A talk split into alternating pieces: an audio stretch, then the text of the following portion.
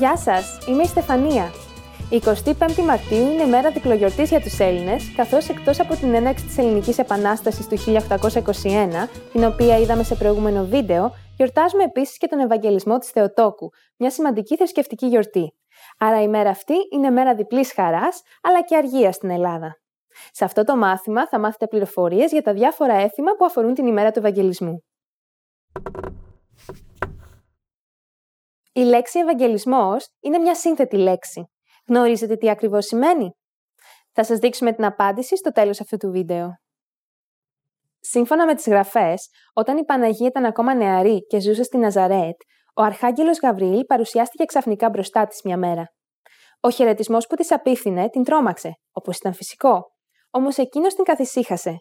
Της αποκάλυψε τότε ότι εκείνη είναι η εκλεκτή που θα φέρει στον κόσμο τον Ιησού Χριστό, τον γιο του Θεού. Εκείνη απόρρισε και ρώτησε πώς θα τεκνοποιήσει, αφού η ίδια δεν είχε επαφή με άντρα ξανά; Ο Αρχάγγελος της απάντησε ότι η σύλληψη θα γίνει με τη βοήθεια του Αγίου Πνεύματος, που έτσι και έγινε. Η χαρμόσυνη αυτή θεομητορική γιορτή γιορτάζεται μέσα στην περίοδο της Σαρακοστής, μία περίοδος πένθους και νηστείας. Κατά τη διάρκεια της Σαρακοστής, η Εκκλησία επιτρέπει την κατανάλωση ψαριού μόνο δύο φορές, την ημέρα του Ευαγγελισμού, ακόμα και αν πέσει μέσα στη Μεγάλη Εβδομάδα, και την Κυριακή των Βαΐων, που έχουμε δει σε προηγούμενο βίντεο. Παλιά, στα νησιά, υπήρχε πάντα φρέσκο ψάρι. Στην υπόλοιπη Ελλάδα όμως, η μόνη φθηνή και εύκολη λύση ήταν ο παστός μπακαλιάρος. Έτσι επικράτησε ως έθιμο της 25η Μαρτίου ο μπακαλιάρος Κορδαλιά. Πολλά έθιμα του Ευαγγελισμού έχουν σχέση με την αντίληψη ότι την ημέρα αυτή ξεκινάει η Άνοιξη και επιστρέφουν τα χελιδόνια. Τα παιδιά βγάζουν από το χέρι τους τον Μάρτι και τον αφήνουν στα δέντρα να τον πάρουν τα χελιδόνια και να χτίσουν φωλιές. Τα παιδιά της Υπήρου βγαίνουν στα χωράφια με κατσαρολικά, κάνοντας εκοφαντικούς θορύβους για να διώξουν τα φίδια, επειδή πιστεύουν πως εκείνη την ημέρα ξυπνούν από τη χειμερή ανάρκη.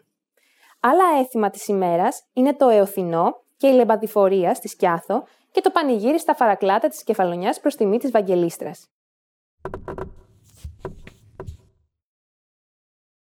Ο μπακαλιάρος ονομάζεται και ψάρι του βουνού.